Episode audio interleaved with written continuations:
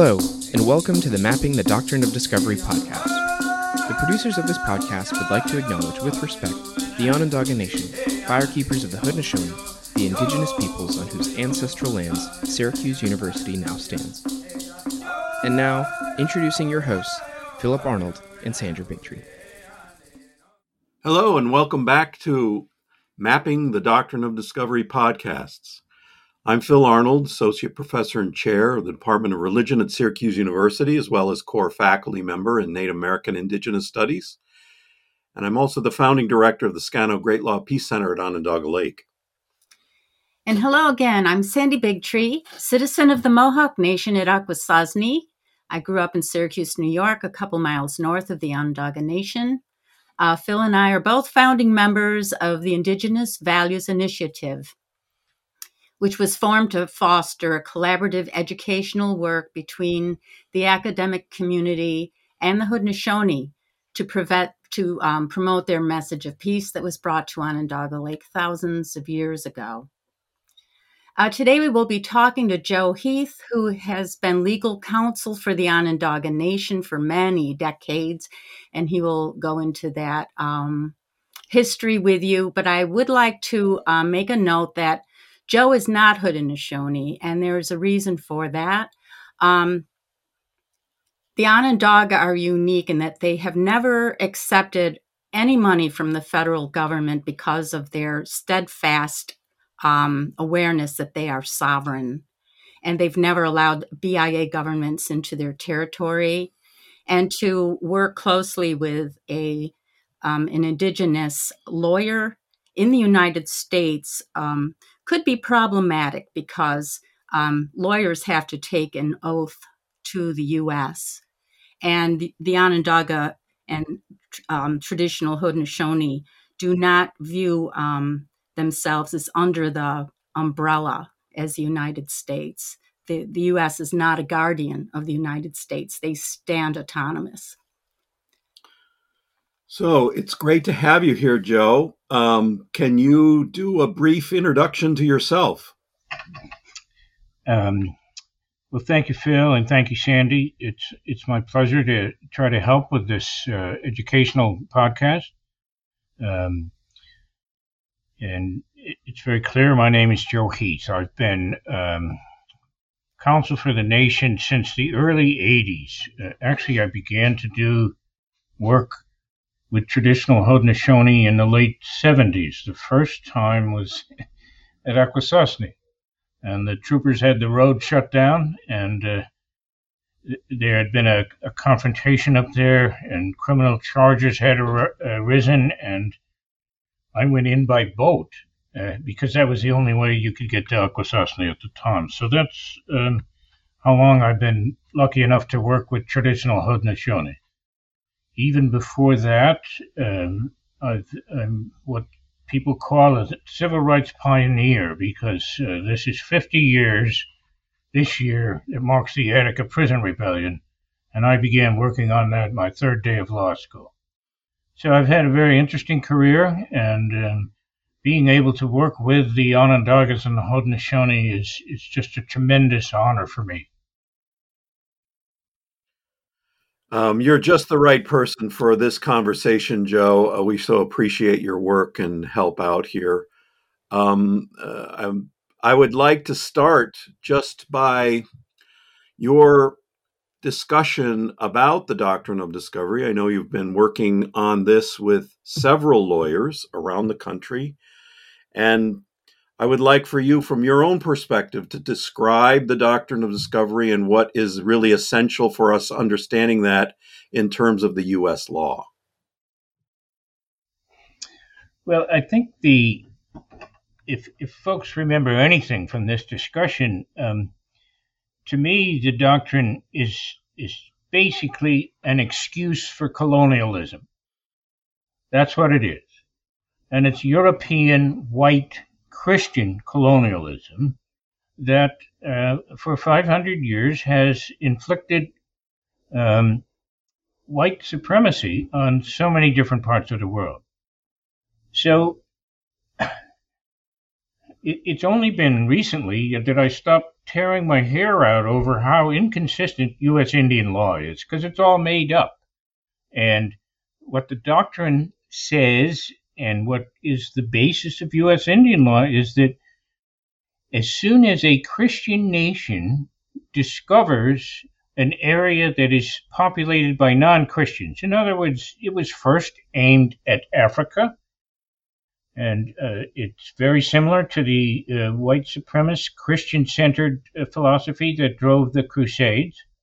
But in the middle, in 1450s, the Pope began to sanction colonialism in Africa. And then, after Columbus stumbled into the Caribbean in 1492, the Pope issued a new papal bull and said that all of the land there was subject to European exploitation and colonialism in the name of uh, establishing the church. And the other thing to remember very much is that the doctrine of Christian discovery and domination, and I want to come back and talk about both of those words if we can, is the basis of U.S. Indian law. And it's the basis of U.S. Indian law because Johnson versus McIntosh was issued by then Chief Judge John Marshall in 1823. Now we need to remember that Marshall was a notorious land speculator, as were all of the founding fathers Washington, Jefferson, Franklin. They all were engaging in the money making scheme of supposedly buying an interest in indigenous land on the west of the Appalachians where nations were still living and thriving and preserving, and then taking that interest and selling it for profit. So we need to remember that wealth in the early republic was created by slavery on one hand and by flipping Indian land and land speculation on the other hand. And in order to justify that land speculation, Marshall brings the doctrine of Christian discovery and domination into U.S. Indian law.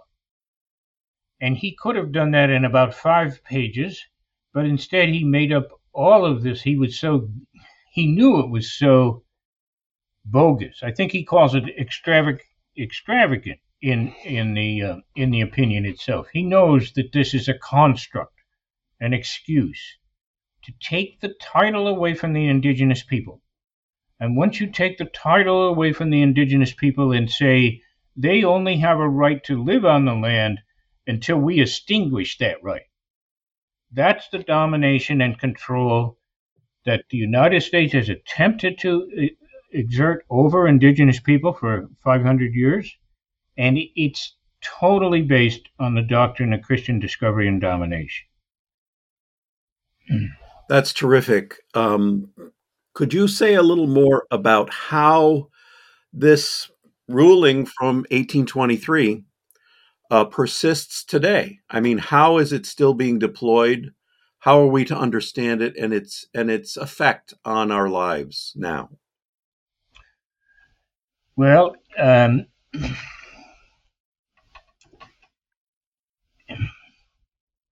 so I think most of, uh, of your listeners will be somewhat familiar with the Haudenosaunee land rights and land claims. Uh, the Oneidas uh, filed a land claim over 40 years ago. The Cayugas filed 30 years later. The Onondagas filed in 2005. And um, after decades of uh, in, intense legal work and historical hearings, uh, uh, a series of victories were mounting up. And then in 2005, the Supreme Court um, totally wiped out all of those victories and, and, issued the decision in the city of Sherrill versus the Oneida Indian Nation, which is eventually and very quickly led to the dismissal of all three of those land rights actions. And the, the issue in the city of Sherrill was that the uh, Oneida Nation had been buying back land uh, that had been illegally taken from them by New York State. They had a court decision that said New York knowingly, illegally took the land. And so uh, they used some of their gambling proceeds to buy back land within the, the boundaries of their Canandaigua recognized reservation. And, and so they said, look, it's our land. We bought it back we have total jurisdiction over it and sovereignty again. And therefore, we're not going to pay your local taxes. in addition, the taxes are illegal under New York law, but that issue gets kind of pushed aside here. So the uh, city took them to court, and eventually the Supreme Court said, uh, first of all, it's an eight to one decision that was written by Ruth Bader Ginsburg. So it's a, uh, a decision that's very hard to undo given the weight of the majority. And her first footnote in Sherrill refers back to the doctrine of discovery and to the Johnson versus McIntosh case and reaffirms the doctrine of discovery in 2005. That's still the basis of U.S. Indian law. And subsequent to that, uh, within a couple of months, the Second Circuit dismissed the Cayuga land rights action because it would be disruptive of the settlers' expectations. A few years later, they dismissed Oneida. And then in 2012, um, by then, the Northern District had already dismissed the Onondaga case without a, even a hearing or a chance to present our evidence. And so on Columbus Day in 2012, I got to argue that appeal in the Second Circuit. Columbus Day. They gave us 10 minutes. And they summarily dismissed the case because they said, Your treaties are too old, and the issues you raise, which were just to have the illegality of the taking recognized, they said those are too disruptive to what we think the settlers' justifiable expectations are. It's all a total made up set of rules that changes every time we go to court. But the fundamental basis for that is the doctrine of Christian discovery and domination, Johnson versus McIntosh. You don't have a right to the land. The, our right to the land is superior to you because we're Christian and white. That's still the basis of U.S. Indian law in, in the United States and it carries on today with the very, very um, imperial power that the United States claims to have, and that's plenary power. And we could do another podcast just on that. But essentially, what the United States claims is well, yeah, we made treaties with you, hundreds and hundreds of treaties with you, but we can break any one of those or any part of any one of those when we want to not exactly international law, but that's the concept of plenary power that keeps being reinvoked by the Supreme Court every time they write an Indian law decision. So that's the problems that we have the loss of land, which is so harmful to the indigenous people and so central to the economic engine of capitalism, that it's just a fundamental contradiction here and we have to keep educating people about the damage of the doctrine of Christian discovery and domination. So, going back to this idea of plenary power, which, uh, after all, is a is another kind of creative concept uh, of international law. Isn't it true that these treaties, that uh, treaties in general, are mentioned in the Constitution of the United States? So, so if it's as fundamental a concept as uh, to the Constitution, then why don't these treaties still have force in the Supreme Court? Well, you can't have a conversation about U.S. Indian law that goes more than two sentences without a, a very serious question of why about every aspect of it. And the problem is that um, you're correct. The, the Constitution is very clear. It's Article 6, the second clause in Article 6 says that, among other things, treaties will be the supreme law of the land and that all states and the judges therein will abide by them. Seems pretty clear. That doesn't apply to Indian treaties because the United States cannot live up to the promises, the, and those were pretty limited promises they made they just simply cannot live up to the promises. And, and they continually break treaties. And, and often what that means is taking more and more land totally illegally in violation of treaties. We saw that at Standing Rock because the confrontation there, um, and I was lucky enough to go to Standing Rock for t- two separate weeks uh, four years ago. Um, that uh, confrontation, that resistance to the Black Snake was on land that was protected by the original treaty with the Lakota people that the United States then came back and seized illegally. There is a court case that recognizes that. And yet they um, just violated the treaty and eventually had to pay a bunch of money for it. Treaty violations continue today, uh, very much so, because the United States has to admit that the doctrine of discovery and domination, and therefore the claim to title of all of this indigenous land, are illegal, immoral, and we must remove them from United States jurisprudence, and that tosses all U.S. property law on its head. But we have to come to grips with the fact that we stole this land. And then we made up excuses for stealing the land. That's what the doctrine is. It's an excuse for colonialism. It then becomes an excuse for termination, for ethnic cleansing, for forced assimilation in boarding schools because we keep trying to get rid of the Indian problem. The Indian problem is that there are still Indians here. So all of it is interrelated and based upon the doctrine of Christian discovery and domination. And it is so artificial and wrong and immoral that when it's challenged in the courts, they have to make up some new nonsense in order to justify the result that they want to get to. They can't do it pursuant to the Constitution. They can't do it pursuant to international law. They can't do it pursuant to equity. They always fall back on, well, we're the white guys. We're superior. We get to take your land. You need to do what we tell you to. That's the problems that we still confront every day and that confront uh, indigenous people every day. Seems like a lot of what we're talking about is reparations here. Reparations look very different um, for indigenous peoples than reparations to African Americans, for example. This is a very live issue in the US right now.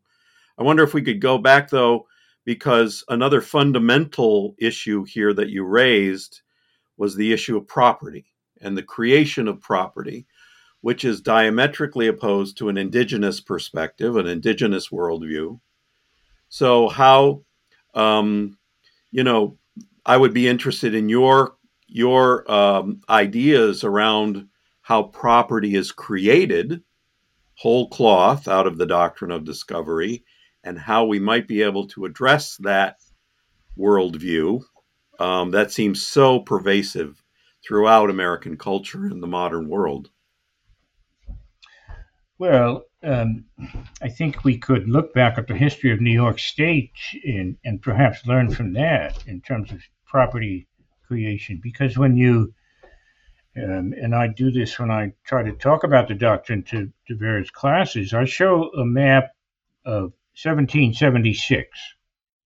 And essentially, white settlements uh, were all to the east of Schenectady. There were no white settlements any further west. And, and the map very clearly says country of the Six Nations. So that's the beginning of the Revolutionary War. Then, of course, we know we had the horrible uh, Sullivan Clinton raids in 1779.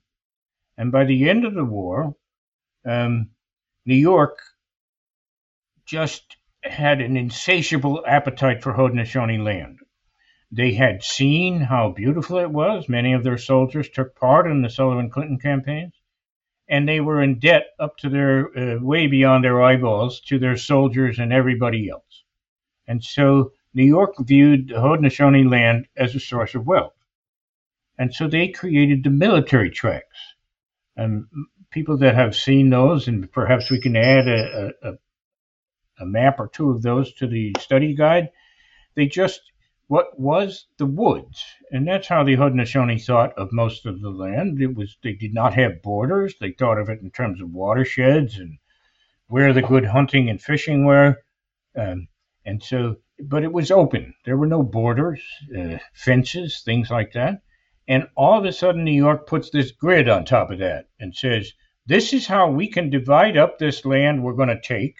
And we're going to take it despite the warnings and the written warnings of the federal government, despite the, the uh, limits of the Constitution, despite the 1790 Trade and Intercourse Act. We just have to take this land because we have no other source of money.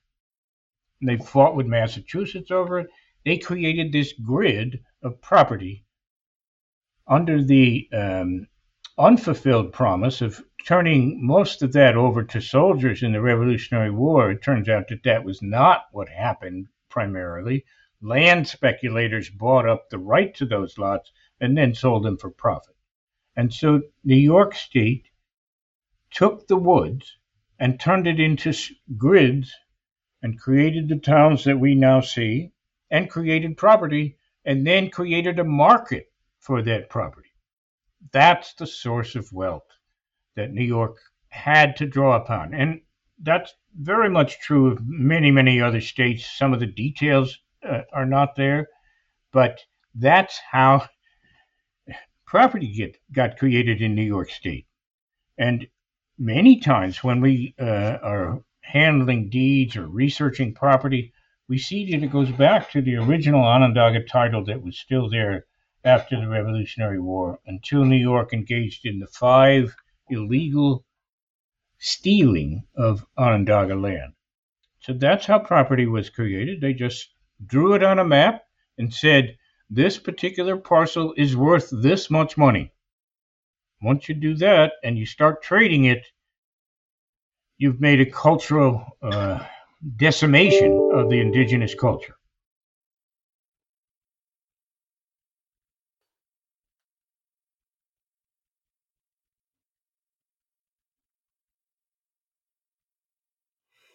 So, Joe, what followed uh, soon after the Sullivan Clinton campaign, as we all know, was the um, Erie Canal. And I know Jake Edwards had often spoken on, on what that had done to Haudenosaunee territory. It was literally a dam that just cut off all the waterways running north and south throughout the entirety of what became the Empire uh, state. Um, you've had, you know, if you could relate some of this to more specifically to the environment. I know in later years, um, the next highway was 81 that was going planned to go right through the Onondaga Nation, and um, you were involved in all of that early in your career. Uh, if you could talk a little about that, and then the strange event that happened and pretty much. Uh, maintained a peaceful demonstration at the culmination of that protest that was quite an interesting story. Well, the Erie Canal was particularly uh, damaging. Um, the Erie Canal is very much related to to how New York State could move the salt that they were stealing from the Onondaga land near Onondaga Lake. How they could get that salt to market. That's what the Erie Canal, one of the primary functions of the Erie Canal. And um, most people that have lived in Syracuse for any amount of time are aware that it's sometimes called the Salt City because there was a salt industry that developed there uh, in the 1790s and was very, very active until the Civil War. Salt was more valuable than gold during that period of time because it was the only way to preserve uh, food, uh, primarily meat and fish. And so most of the salt sold in the United States until the Civil War came from Onondaga, came from Onondaga Lake. And the uh, and so New York, one of the first takings that New York made was to seize the land around the lake. The Canandaigua Treaty had recognized that the Onondagas were entitled to a mile around the lake and then a larger um, 10 mile square box that was to the south of the lake. New York had to violate that protection because they had to have the salt, again, another source of wealth. And so the salt industry developed there. and it had horrible environmental impacts um, in terms of massive cutting of trees before they figured out that they could use uh, the sun to evaporate the salt, and hence we have Solar Street here. But salt became uh, the reason to take the Onondaga land, and then the Erie Canal came in so that they could move it over to Albany, down to New York, and then down the seaboard. And to some extent, they were beginning to open up the West. so that's the purpose of the canal. to, and it also served a secondary purpose of allowing white settlers a much uh, less uh, difficult way to move west. And so you could get on a barge in Albany and end up in Syracuse and then go steal some Indian land without with much uh, less trouble than it was before. And so it, it really um, significantly enhanced the volume of white settlers that began to take over Onondaga and other Haudenosaunee land. And um, and so that was the primary problem that uh, Erie Canal caused. Um,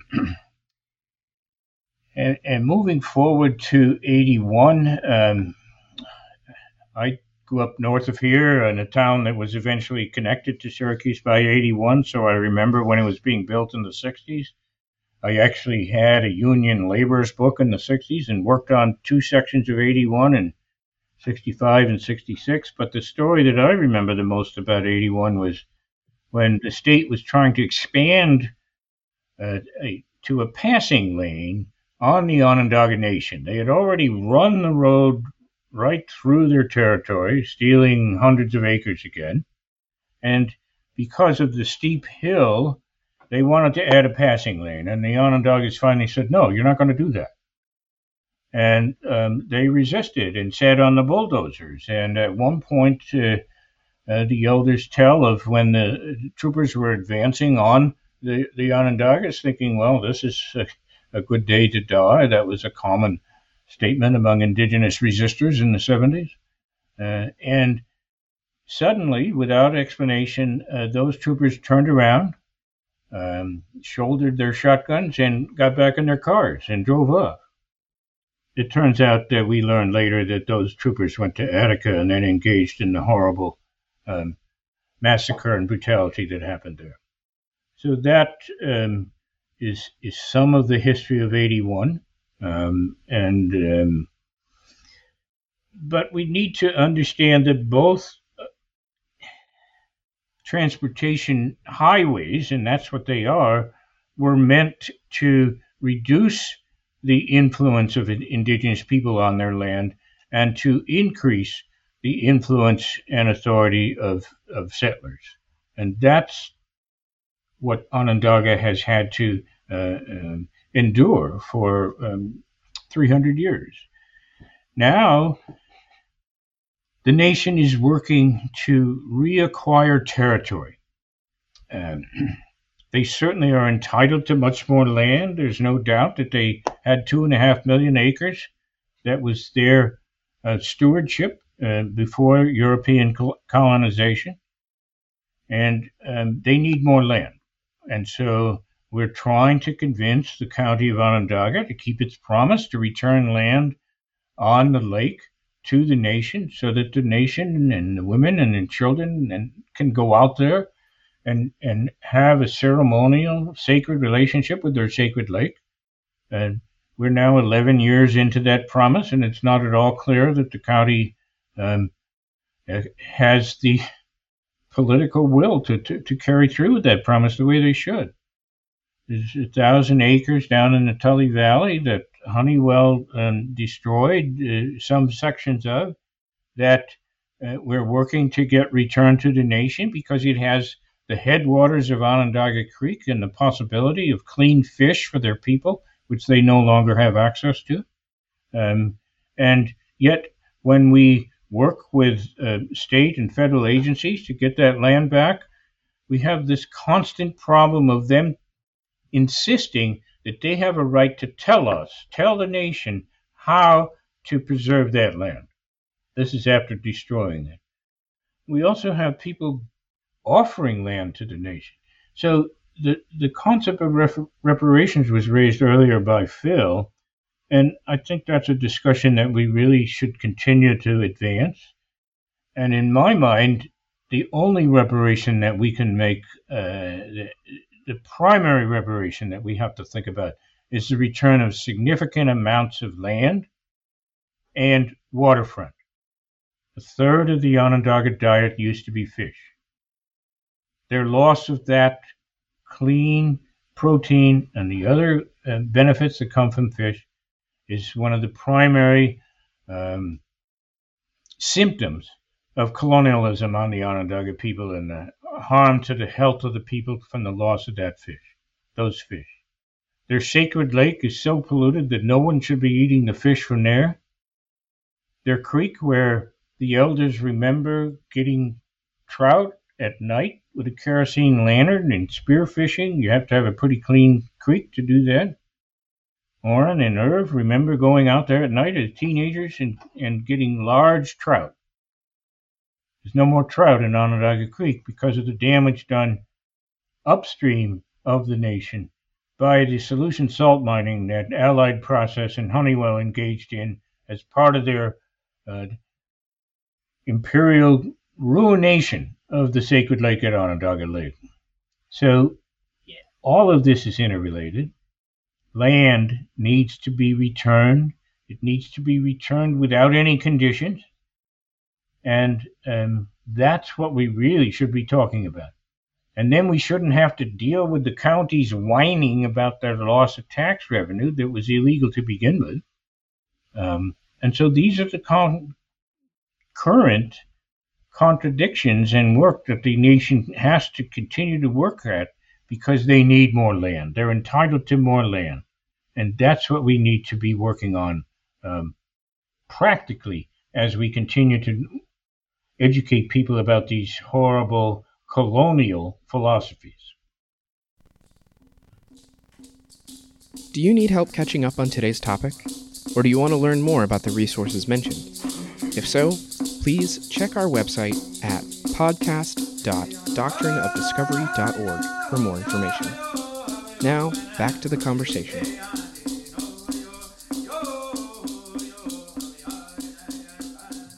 Well, you've laid out um, very powerfully um, this legacy of the doctrine and its impact on the environment in the land and how it deeply affects every living human being on this planet because there is no acknowledgement or concern given to air, clean water, soil, clean soil. It's um, we're kind of facing this right now as a human being. Yeah, as a, as a species, we're in a real fix right now, and you're known, quite well known, around the state for being an advocate for environmental healing. Um, you have been um, out there uh, in the anti-fracking cause, um, supported by the Onondaga Nation, um, and I think this is an important line between the doctrine of discovery and environmental devastation that unifies a lot of people around uh, uh, around these issues. And I wonder if you could say more about that, and also of your work, continuing work around anti-fracking and environmental um, issues. Well. I'm trying to remember the first time I heard Oren Lyons talk about the ice melting in the north. But it was in the 80s, I think. Oren and others, uh, Audrey, were active in the environmental awakening um, 30, 40 years ago. And it's because indigenous people are much more closely connected with the land and the water than non indigenous people. And so Oren would come back to the Longhouse and, and give speeches outside the nation about climate change.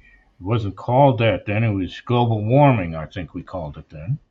Um, and we began to understand that more because Oren was out uh, meeting with people, um, and because the Haudenosaunee and other indigenous people have a mandate to be stewards of the natural world, to preserve and protect the land and the waters and all of the creatures for the seven generations yet to come.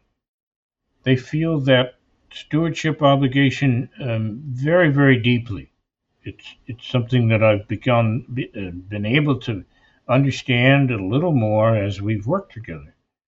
So once you begin to think about climate, uh, global warming, and then you get what we call the frack attack, that's a pretty good uh, awakening. um, so uh, the Haudenosaunee Environmental Task Force was the first group in New York State that called for a complete banning of fracking. And um, that was very, it was viewed as radical at the time. Most of the environmentalists were thought that, oh, we can regulate it enough and that, that'll make it safe. Well, the Haudenosaunee saw very quickly that this was insanity. And uh, and called for its banning right away. Onondaga has a, a, drinking water system that they had installed about 10 years prior to this time, which is around nine, uh, 2009. I think all of this um, fracking came at us the most intensely. And that drinking water system brings clean water to every home on the territory. It's constructed entirely with Onondaga money, no state or federal money. It's a spring fed system and the watershed for those springs is outside the currently recognized territory. And once we began to understand fracking and the leases that would result in fracking, we discovered that there were leases by the landowners of those um, outside properties within the watershed of the spring. And had fracking ha- occurred there, there was an excellent chance that that whole water system would be jeopardized. And so um, Onondaga leaders became very involved in the movement over the next 10 years, um, well, really five intense years, because uh, when there was a rally in Albany, an Onondaga speaker opened the rally. And they told me, you go out and work on that, Joe. um, and that's one of the, the wonderful roles I've been able to play is somewhat of a bridge between the outside environmental movement and the leaders of the Onondagas. And so Onondaga joined hands in the largest grassroots resistance in upstate New York. Hundreds of thousands of people stopped big oil and big gas and kept fracking from coming into New York State. Because, and in the process, we educated a lot of people about the need to stop burning fossil fuels and the need to, to work on truly renewable energy and to take a responsible position now before it was too late. This is integral to the Onondaga teaching and work, and my being able to help with that in the frack resistance, um, because I have some public speaking experience. At first, we had to educate people what is fracking? Can they really be this crazy to be using explosions underground? Just the other day, I saw an article that reveals that uh, very, very toxic chemicals were licensed by the EPA secretly and to be used in fracking. It's all insane when you start thinking about it. And what we found was when we explained that to people, we got more and more friends. And so it was a way of helping people work together to protect our land and water and also to move their awareness closer to what is necessary for we need to stop burning fossil fuels.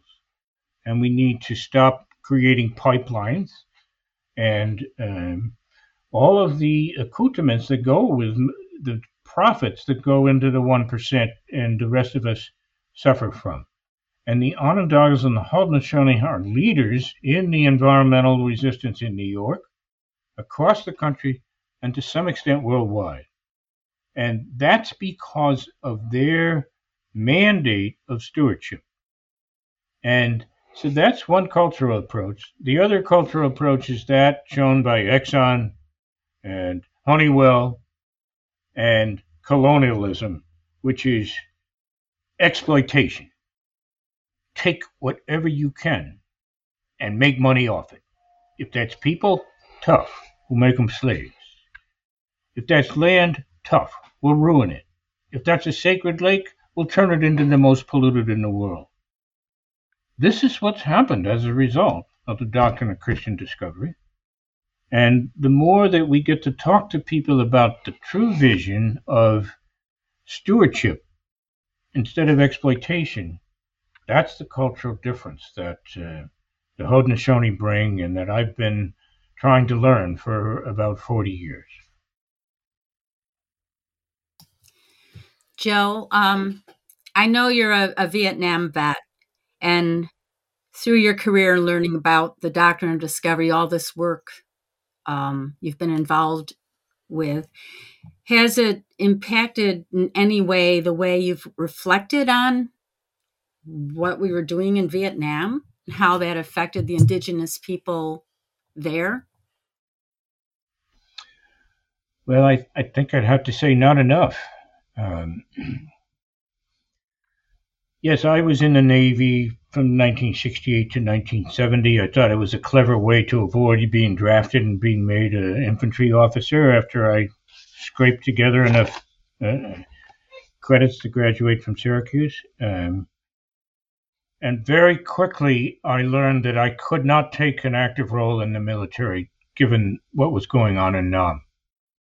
Um, they wanted to they wanted me to fire white phosphorus at them and, and which is the same as napalm then at one point they wanted to train me to be the missile officer on the a submarine that, that uh, the Polaris submarine that would, could kill 12 million people with the push of a button. You begin to think when that sort of stuff is, is pushed at you. And then you begin to study what the government is saying about what's going on there. And I was lucky enough to be aided by the Quakers in Philadelphia, and I was able to be uh, eventually discharged honorably as a conscientious objector. And Vietnam is clearly a horrible example of colonialism and white supremacy and capitalism because the United States claimed the right to carpet bomb those countries to drop napalm on those countries, uh, to use Agent Orange. Um, we have a neighbor that was victimized by Agent Orange, and, and he was in the motor pool over there. It was a a, a, a war built on lies and colonialism, and the fact that the white United States felt that it could dictate to the people of Vietnam, Cambodia, Thailand, what their government should be, what their economic system should be. And in the process of that, um, we killed millions of Vietnamese people, killed tens of thousands of American kids. We ruined hundreds of thousands of veterans' lives because the veterans that came back, they knew what they had been made to do was not what should have been done. War is an extension of the doctrine of Christian discovery and domination. War as we know it is. The Europeans start wars in order to get more land and money. That's what we've seen. That's what it's about. And it's it's um, it's time we understood that we have so much better ways of, of relating to people and the world other than dropping uh, napalm and uh, flying B 52s over their head. And the other thing I would say is that also that experience also taught me a great deal about the Catholic Church and how immoral it is. And that's because when I in order to justify being a conscientious objector, you have to show that your resistance to war is religiously based. I had grown up in the church. I am now a recovering Catholic, but And I went to a priest to ask him to support my effort to take a statement, make a statement against the war. And he rejected me. He couldn't do that. At the same time, we had priests in Cambodia using holy water to bless the B 52s that were about to take off and carpet bomb Cambodia and Thailand and Vietnam, most of those in total violation of any international rule. And so it was very clear to me that the church was not about what they had tried to tell us it was about. And, and we also know, as we study the um, horror of Indian boarding schools, that the church was complicit in that up to uh, uh, just a disgusting role. That at least a third of the schools, the boarding schools, and most people think of the Cana- of boarding schools as a Canadian problem because of the three revelations of the mass graves. My prediction is that every boarding school has a mass grave of hidden children who died and were tried to be hidden. It's not just a Canadian problem. There, are th- there were 357 boarding schools in the United States. There were boarding schools in New York State. The Thomas Indian School over at Cattaraugus. The Quakers ran one over there. And many people from here were sent to Carlisle. And the boarding schools are. Even our bishop in Syracuse recently made the statement the result of years of work and education by Onondagas. And the bishop made the statement that the boarding schools are linked to the doctrine of Christian discovery because it's that domination. That's the key word that Steve Newcomb keeps reminding us that we have to remember to describe this by discovery and domination. Domination means we're going to make those Indians into white people. That's what Pratt said, Colonel Pratt said, and he was the founder of the Carlisle in 1879. He actually refers back to Custer, who said the only good Indian is a dead Indian in the full quote, and then he concludes by saying, Our goal is to kill the Indian, save the man. And the horrible impacts of the boarding schools are a direct result of the doctrine of Christian discovery and domination.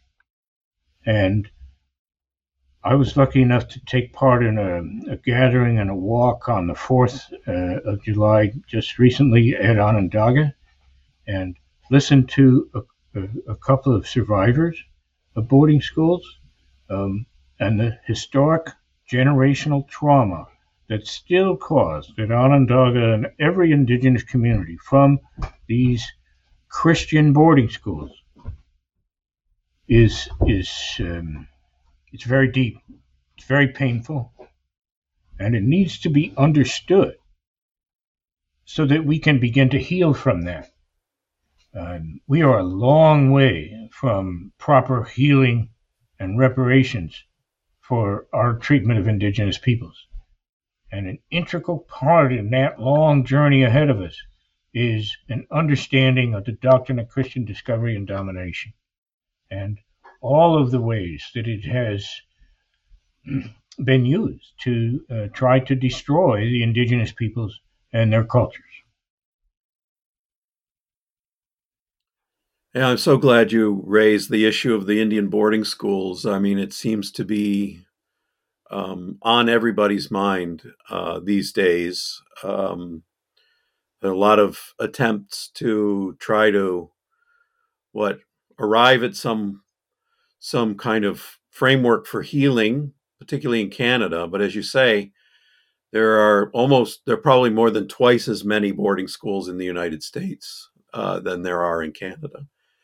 Um, I don't. I think probably most every Native family in the United States has been touched by boarding schools negatively uh, in the past. Um, so it's um, it's going to be something I hope that s- stays on the front edge of our awareness as we uh, move ahead. I'm encouraged by um, Secretary Haaland's um, initiative to to try to get at the root of this, and I hope that she can appreciate the doctrine of discovery in this uh, in this heinous past. I want to take take us back a little bit, uh, Joe. Um, again, tying together the the um, the issues of the environment uh, and the doctrine of discovery that you've been so involved with, and um, I'd like to quote to you uh, the first passage of the Onondaga Land Rights Action, um, and um, which you wrote and filed uh, on behalf of the Onondaga Nation. But uh, I I heard you many times quote this passage, which was which was uh, inspired or or um, written by Tadadaho Sid Hill, um, and I think it describes well their understanding of peace or Skä•noñh, uh, which uh, the center is named for. That uh, peace between human beings can only be achieved when we're in proper relationship to the natural world. And that's exactly what Sid is talking about in this passage, which I'll read to you um, uh, right now. The Onondaga people wish to bring about healing between themselves and all others who live in this region that has been the homeland of the Onondaga Nation since the dawn of time. The nation and its people have a unique spiritual, cultural, and historic relationship with the land, which is embodied in the Gayanashagowa, the Great Law of Peace. This relationship goes far beyond federal and state legal concepts of ownership or possession or other legal rights. The people are one with the land and consider themselves stewards of it. It is the duty of the nation's leaders to work for a healing of this land, to protect it, and to pass it on to future generations. The Onondaga Nation brings this action on behalf of its people in the hope that it may hasten the process of reconciliation and bring lasting justice, peace, and respect among all who inhabit this area. I wonder if you could comment on that for us. Well, um, you, you're right in reflecting that um, that's not my writing, actually. Um, I mean, I did was one of the lawyers that filed it, but we had been speaking with the council for well over a decade about whether or not to file a land claim, and and in their wisdom, they directed us: it's not a land claim; it's a land rights action. We only want to have the court recognize that the land used to be ours, that it's our original territory, and that New York knowingly took it illegally. and they also named um, five corporate polluters because that first paragraph that you just read was the essence of their efforts, which was the difficulty that the Onondaga leaders have of carrying that burden of stewardship of all of the two and a half million acres and watching it be systematically destroyed by the dominant culture and having their voices ignored. And that was what went on forever until a little more listening to them has occurred recently. So they wanted to say, Let's all work together to protect this land. And that's how we will achieve uh, harmony and peace among the people. And, and we thought we had the perfect land rights action all ready to file, and, and the chief said, No, no, no, no. You have left out some very fundamental ideas here.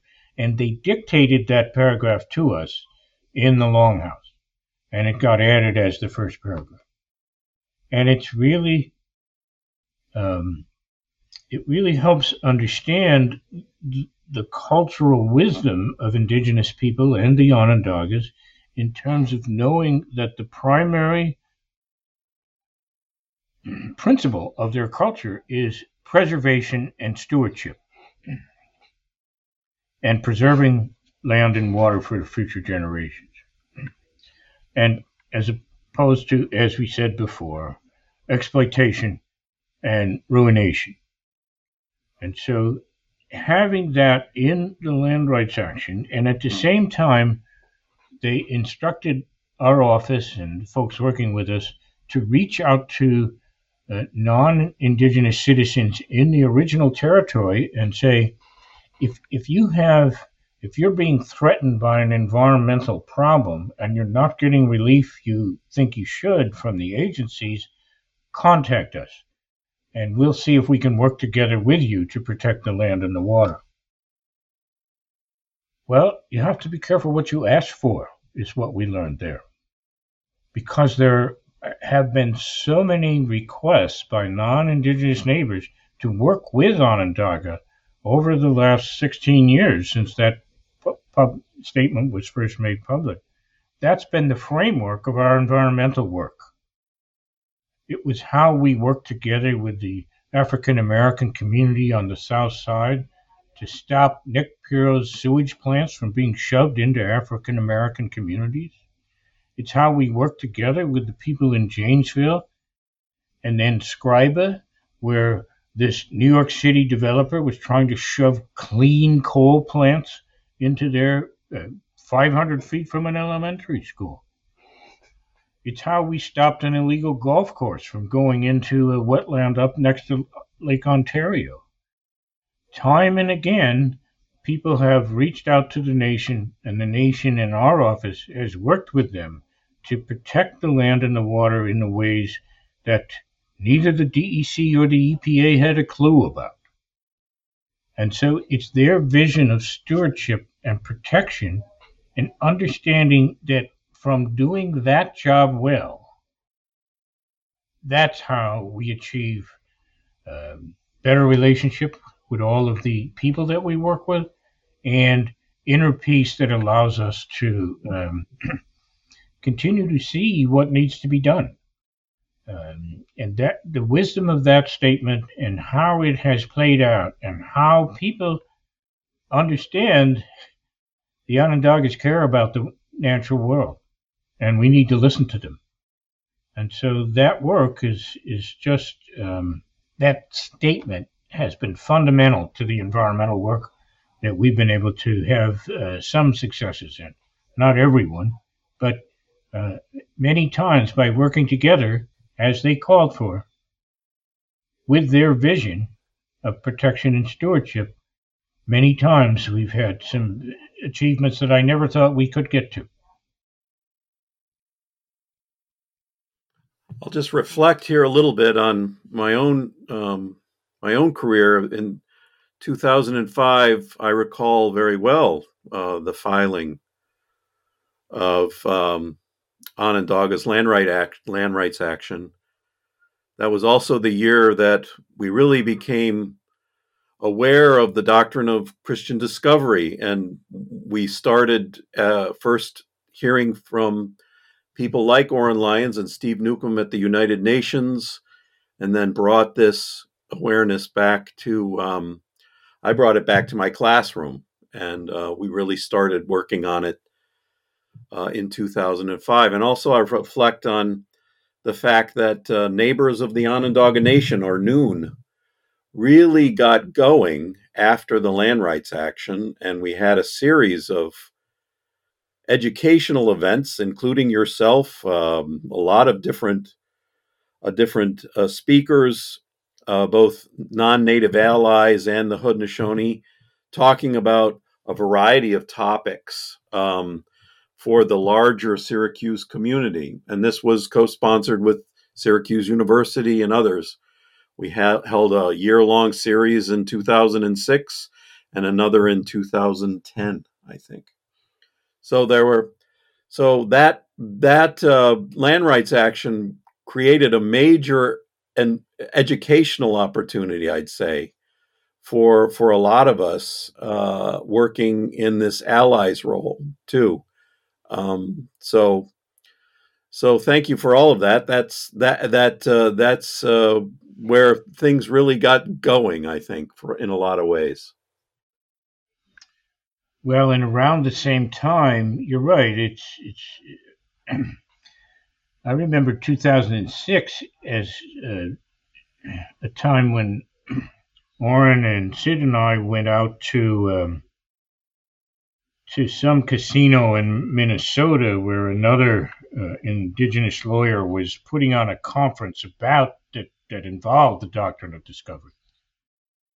And unfortunately, most lawyers who practice Indian law do not have a, a, complete understanding of the doctrine and tend to dismiss it as the fundamental problem in U.S. Indian law. And I think, you know, part of that is the fact that uh, so many indigenous people uh, have been Christianized and converted as part of the forced assimilation that it's therefore harder to see the impacts of Christianity on your culture. But um, we went out there because this particular lawyer was saying, well, the doctrine really isn't that bad, and the courts really haven't used it against Indian nations, and um, we really ought to just not get so concerned about this doctrine. I heard Oren speak for two days to try to tell him how wrong he was, and on the way home, he said, You have to write uh, the uh, truth about this problem. And that's the basis of um, uh, almost 10 years of work that went into uh, uh, my law review on the doctrine of Christian discovery. Its title is Its Fundamental Importance in U.S. Indian Law and the Need for Its Repudiation and Removal. That's a, uh, an article that finally appeared in 2016. And um, we will provide the quote, uh, the, the, link to that. Um, but it's also, I wrote that because Oren and the council said we need to have our position clearly stated so that when, as the years go by, we can educate people the the, the um, incorrectness of saying that the doctrine is not used by the courts and help people understand how fundamental it is in all rulings that are taking land and authority from Indian people. And so the doctrine became is, is just very critical. But there, you're right. I have good conversations with Steve, with um, uh, with Peter d'Errico, but very few other lawyers seem to understand the depth of the problems within the doctrine. And um, hopefully that's changing with the works of um, of everybody. It is a fundamental problem. It's it's funny that more people in religions seem to understand this than Indian lawyers. Um, I'm sure there's some lesson there that probably we don't want to get into, but. well, I appreciate that comment. Um, or I resemble that a comment. I'm not sure. so, so I, I, think the reason is that uh, people in religion tend to look to origins. You know, we tend to think about origins, and um, when you're talking about fundamentals, we tend to t- our ears tend to perk up. So uh, I appreciate that we have had this relationship for so long, so many years. Uh, Sandy and I both value your hmm. friendship and Tarky's um, friendship um, and I think it is a productive one. Be, you know, even though you're a recovering Catholic, um, you know, uh, I try to convince you that religion and study of religion isn't about being an apologist necessarily, but just trying to get at the root of things. Um, so I do see that there's uh, there's a, um, a a sense of optimism. I wonder if we could conclude by you're talking about like next steps. I mean, are you heartened by the um, efforts lately to recover the lost children? To uh, that are uh, there's more energy galvanizing around pushing against uh, pipelines, for example, uh, for for uh, raising awareness of murdered and missing Indigenous women. Um, there are a lot of different areas where indigenous peoples are being invoked. Um, and do you see that there's some hope for optimism, or what would you consider to be sort of the next steps? People listening here, what could they be involved with that would um, help alleviate the pain of the doctrine of discovery and um, uh, move us more toward a viable future? Well, let me start by saying that I'm somewhat encouraged. Things are better, um, particularly in the last year and few months since the murder of George Floyd. There's been a tremendous awakening in the United States about the problems of racism and white systematic white supremacy and historic trauma. Um, whether we will really move forward from this awareness or not, I think history will, will tell us. Because I used to say up until a year or so ago that, and, and, and it's still okay to be racist against Indians. Um, and I, the, the primary example I used of that was the Washington football team. Because if if the Washington football team had been called the Blackskins, the name would have been changed decades ago. But despite the heroic efforts of Suzan Harjo and many other indigenous activists, we could not get that team to even begin to understand the horrible racism that the reference to Indian scalps, which is what Redskins means, 50 cents a piece for Indian scalps. You can see the newspaper uh, advertisements from the mid 1800s. So we no longer have the Redskins as our football team, and but we still have tremendous racism throughout, and particularly in upstate New York. And since since that's where we are, since we are on Onondaga territory, and I'm sitting looking out my window at one of the Onondaga small lakes that they enjoyed prior to the colonization and prior to this lake being taken away from them. I just read from uh, a Tuscarora that works at the forestry school that this may be the lake that uh, went and the Peacemaker came to for the year that they took off. Um, we have to um, remember that this is Onondaga territory and that they are entitled to have almost a complete say in what happens to it environmentally. And that if we all work together to preserve the land and the water and to stop climate change, climate chaos, that perhaps we have some some hope here yes, it's it's it's it's very encouraging when a pipeline is stopped, and yet we're not doing anywhere near enough along those uh, lines to to turn to save the earth. And of course, it's indigenous people that suffer the most from uh, climate chaos.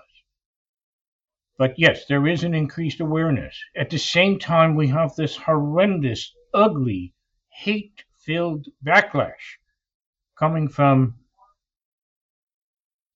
Trump and company. And so we are at a very, very difficult time in our in our republic. Is voter suppression going to be the, the winner, or are we going to be able to move together so that everybody enjoys the benefits, not just 1%, and that we work together and that we learn from the traditional ecological knowledge of indigenous people. We learn from the caring, compassionate ways that indigenous communities take care of their citizens. We have so much to learn. And yes, it's a bit encouraging that we are beginning to listen to them more.